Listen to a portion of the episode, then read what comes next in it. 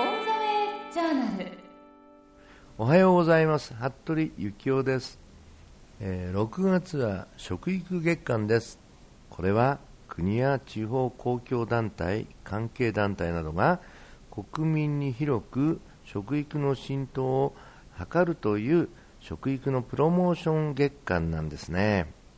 皆さんのお住まいの自治体などでも食育のイベントなどが行われることと思います。もともとですね食育ですから食で 4, 4月の育ですね19日。これにやろうやということで8年前にね、えー大臣が集まって、まあ、我々も、まあ、委員としてですね意見を述べたんです。ところが、えー国会のいろんな審議の問題があって6月にならないと国会議員の人が一緒に協力できないということだったんでじゃあ6月の19日を基本にしましょうということでじゃあ毎月19日これが食育ですからねの日にしましょうよということで決まりました。で全国大会、今年実は広島であるんです。これは第8回目なんですけどもこれもですね本当は6月の19日を中心にやりたいなという話だったんですが今年はですね土日でやっぱり選ぶとですね22、23ということになるんですよね。ということで、まあ、あのいろんな取り決めもなんかいろんな語呂合わせみたいな形でね、進めてきた結果が今の19日ということにはなっているんですよね。さあ、えー毎年開かれる食育推進全国大会なんですけども年に一度ですね47都道府県と内閣府との、まあ、共演という形になるんですね。さあ今年8回目でございますよ。去年はですね横浜市横浜で行われました。そう7回目はね一番人が多かったんですね。3万6800名という人員が2日間で来られたということでしたね。確かにねまあ随分、うん、いつもより人手が多いなと思ってましたけどそれまでは1万人台だったんですよね。さあ今度どうなんでしょうかね。この6月の22、23土日はですね、えー少なくてもこの3万6800名を下回るようなことじゃいけないなというような気持ちでおります。広島市で行われますけれども会場は広島市の中に南区文化センターというところ。そして県立広島産業会館というところ。あと広島大学、まあ、3カ所ですからそれぞれちょっと離れているもんですけどね、えー今年も食育に関するいろいろなシンポジウム、ワークショップ、トークショーや出展ブースなどたくさん出てまいりますんでね、ぜひ皆さんね、えー食育年に一度の大会ですから、えご参加いただきたいな。そしていろいろな食育の事例も紹介されておりますので、え大変参考になるイベントなんですよ。そして私は、えー予定なんですけれども6月の22日土曜日14時20分。ですから2時20分から16時まで4時までということでですね広島市の南区民文化センターでシンポジウムなんですが司会が私あと草加先生というあの減塩のサミットのですね会長さんをされている、えー町のお医者さんなんですけども女性の方です。その方が今回おいでになりますし村山信子さんという方で新潟県立大学の教授です。あと小沢和恵さんというこれ生協コープの方ですね。作る人売る人食べる人。みんなの力でつなげる広げる食育の輪ということでテーマで行われます、まあ、作る売る食べるということはね一次産業の方と二次産業の方とサービス関係のね三次産業が一緒になって、まあ、つなげていこうという第6次産業というこれは農水省が掲げているこれからの農業の在り方とか漁業の在り方なんですけどもまさにそれと同じようにですね共同でうまく機能をさせていくとですね力がうまくこう配分できてですね大きな力にこうつながっていくというようなこともありますので、えーぜひですねえー、今回そのお話をまとめてみたいなというふうに思っております。さて平成17年に食育基本法が成立しました、えー、食育は今年で8年目になります。まあね振り返ってみるとねあっという間の8年でしたし食育という言葉がね普及したというか広がったことも事実だと思いますけどもね、まあ、74.5%までいったということなんですがまだまだ中身に関してはね8年かかってね、えー、やっぱりねそういうもんですね、うん、一挙にいかないなと、まあ、第2次5カ年計画でもう2年目に入るんですけどもやっとその第2次の中でえー、食育の本来のですねあり方みたいなものも見えてきたというかみんなも意識してくれるようになったという感じですね、まあ、この8年間ずっとね大声出してやってきたんですけど人によってはあらそう？うん？みたいなのがあったんですけどね。今やその人たちが食事をする時の生活習慣というものをですねやっぱり確立させなきゃいけないなというふうに思うようになってくれた。これが食育だということがなんか分かってくれたようなところがやっぱり8年かかりましたね。まだまだ分かんない人いるからまあ10年ぐらいはかかるんでしょうねと思っております。食育の範囲というのはですね非常に広いものですから個人、地域、学校、会社、農業、商業、工業、お店、生産者、えー、いろいろな立場から角度を変えて進めていかなければ理解が進まないんですけれどもまず基本で分かっていただきたいのは家庭教育学校教育地域社会教育そして男女の別々それと、うん、年齢、えー、若い人中年の人お年寄りの人これによってまた仕事の内容によってもいろいろ取り組みの仕方が違ってくるんですけどもまずそういう人が大人になるためにきちっと身につけなければいけない部分というのをですね理解していただくことで今いわゆる理解されてないものがこう開けてくる大きなきっかけになるのは教食なんですね。共に食べること、ね、ぜひこの辺をですねもう一度見直していただいて食育の本来の姿というのを見ていただくとありがたいなと思ってます。さあ親子料理教室や農業体験だけではないよということですね。やり方の実例に関しては先ほどの食育推進全国大会などを参考にしていただきたいと思います。今どんなことに力を入れるべきかという最新のですね重要事項評価項目が国の方から今年の4月30日に発表されました。この先、食育をこの方向で進めなさいという大切な方針ですので、ぜひ覚えておいてください。まず1つ目、食を通じたコミュニケーション。食を通じたコミュニケーションで、家庭の教職、食事のマナー、食文化、食習慣の知識を習得すること。2つ目は、バランスの取れた食事。3つ目は、望ましい生活リズムの育成と。早寝早起き朝ごはんなど生活リズムを向上させること。4つ目は食を大切にする気持ちを育むということで。そして最後の5つ目はですね食の安全。食に関する判断力。食を選ぶ力をつけること。とと全部で5つありますけれどもやはり1つ目の食をついたコミュニケーション。これは大切ですよね。家族での教食。一家団らんの食事は子供の人間性を育むという大きな役割があるんですよね。小さい頃から食習慣食のマナー食への理解これは全部家族と食事をする中で養われるものです。せっかく学校で習ってきた食育も家族で食事をしながらの復習の場がないとですね実生活に伴わないということになりますからね。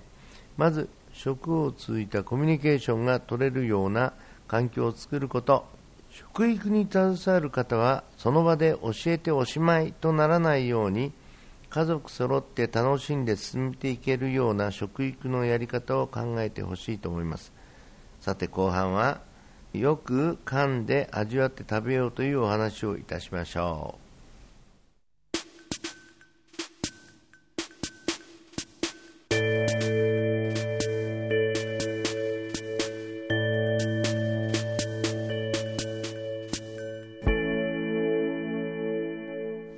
オンザウェイジャーナル服部幸男の食育の時間。後半は食のカッティングボードのコーナーです。今日はよく噛んで味わって食べましょうというお話です。皆さんは子供の頃よく噛んで食べなさいと言われたりしませんでしたか？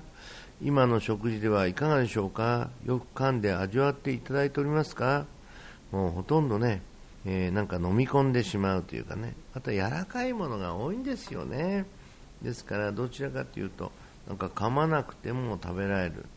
なんか優しいねソフトな感じのものがすごく食べ物としては評判がいいっていうかねみんななんか売れてるんですよね。ですからやっぱり噛まなくなってきてるんですよね。実は日本人は世界でも屈指の早食い民族と言われております。朝ごはんに卵をかけてザブザブっていうのがあるね。これはもう卵かけご飯なんかもまさにそうですけどお昼ご飯にかける平均時間が10分から20分とね。朝、昼、晩3食合わせても1時間10分というデータがあります。特にねあの給食が今問題でしてね。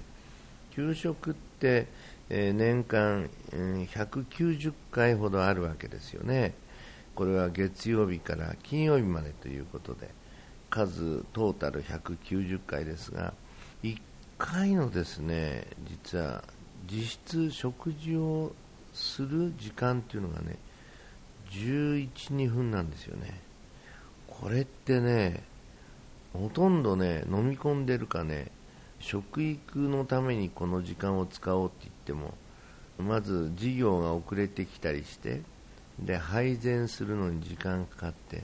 さあいよいよじゃあいただきますとなりますよね。そうすると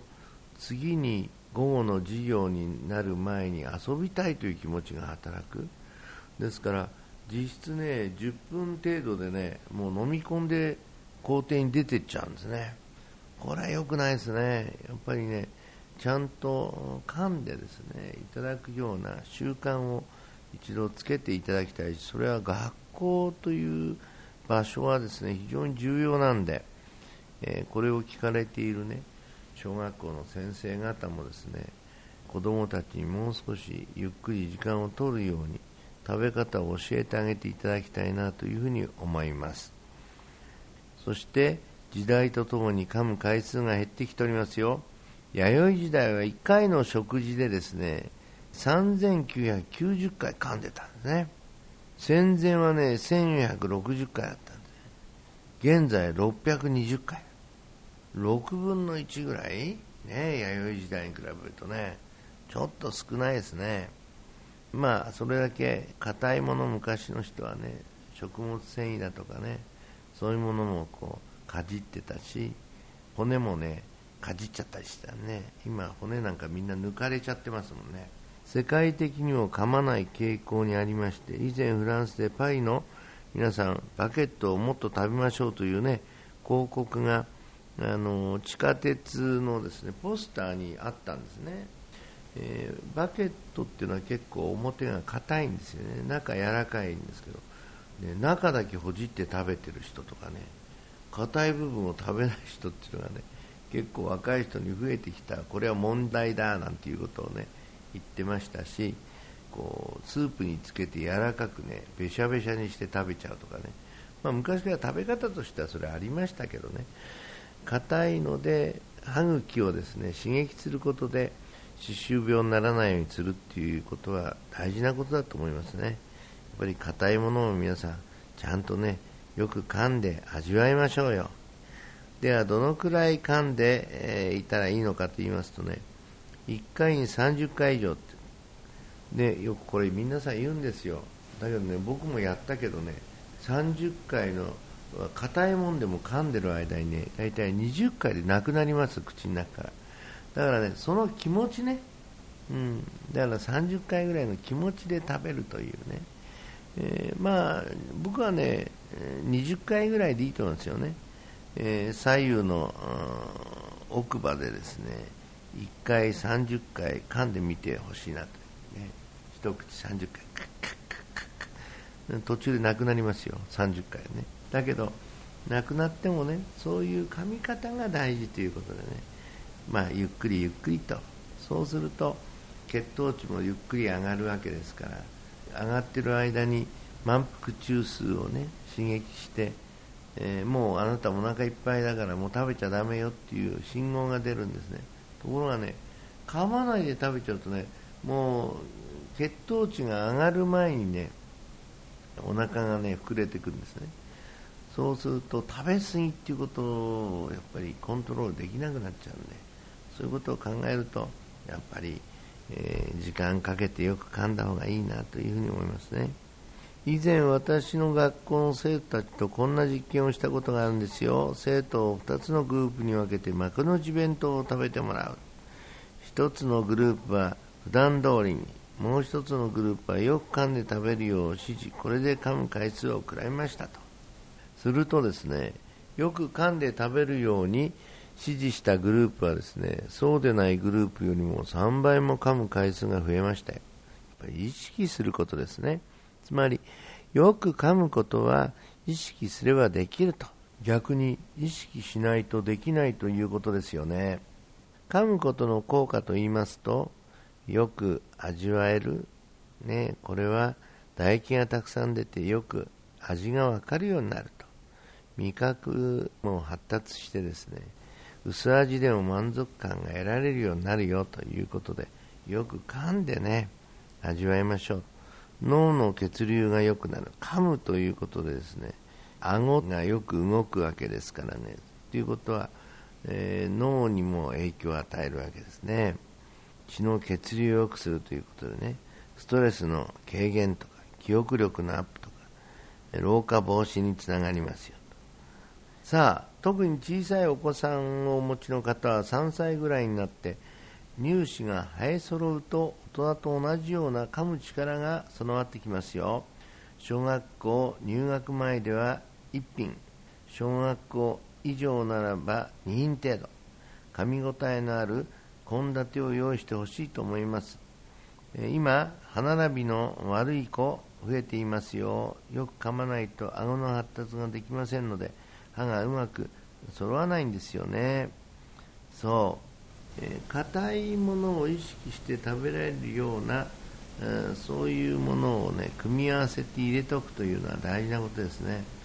えー、やっぱりよく噛むというのは本当に何でもねムース状でね、ソフトになってきてとろっとしてるっていうのが一つの、うん、ごちそうのねなんか評価みたいだけどね。いや中には硬いなねだけどよく噛んでる間にものが美味しくそして健康になれるということであればこんないいことないんですからやっぱりね、えー、噛む力を皆さんね、えー、持っていただきたいなと思いますということでオン・ザ・ウェイ・ジャーナル食育の時間次回は7月8日月曜日の放送となります服部幸男でした。